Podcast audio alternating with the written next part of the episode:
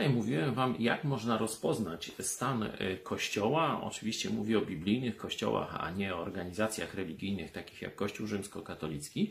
Jak rozpoznać, czy dany Kościół, niekiedy to się nazywa zbór, jest posłuszny Jezusowi, dojrzały, czy też jest e, gnuśny, dziecinny e, i, no, powiedzmy, niegodny polecenia.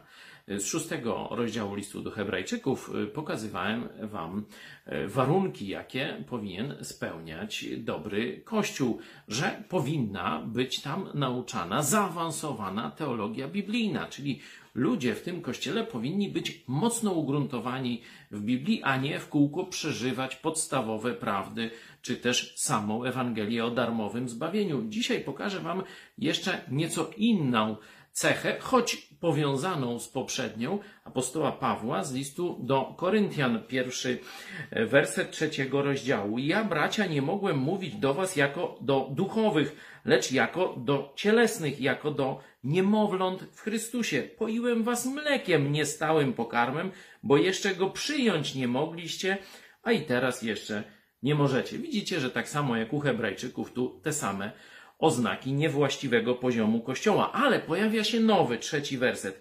Jeszcze bowiem cieleśni jesteście, bo skoro między wami jest zazdrość i kłótnia, to czyż cieleśnie nie, cieleśni nie jesteście i czy na sposób ludzki nie postępujecie?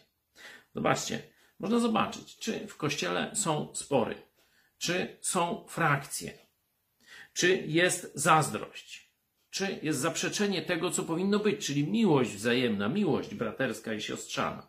Jeśli tak, to znaczy, że nie tylko teologia jest słaba, ale i życie tego kościoła i więzi w tym kościele są słabe. Jutro porozmawiamy o kolejnej cesze złego kościoła.